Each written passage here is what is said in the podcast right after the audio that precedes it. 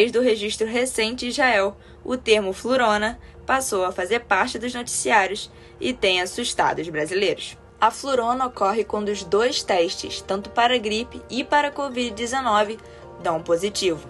No Brasil, já há registros no Rio de Janeiro, São Paulo e Ceará. Segundo os especialistas, os sintomas mais comuns são febre, tosse, dor no corpo, irritação na garganta, em alguns casos até diarreia. A médica Roberta França diz que há mais casos de dupla infecção do que imaginamos, pois na maioria das vezes não há uma testagem dupla nos pacientes. A dupla infecção preocupa porque são dois vírus diferentes no organismo de uma pessoa, e não sabemos ainda os níveis de complicações que os pacientes infectados podem ter.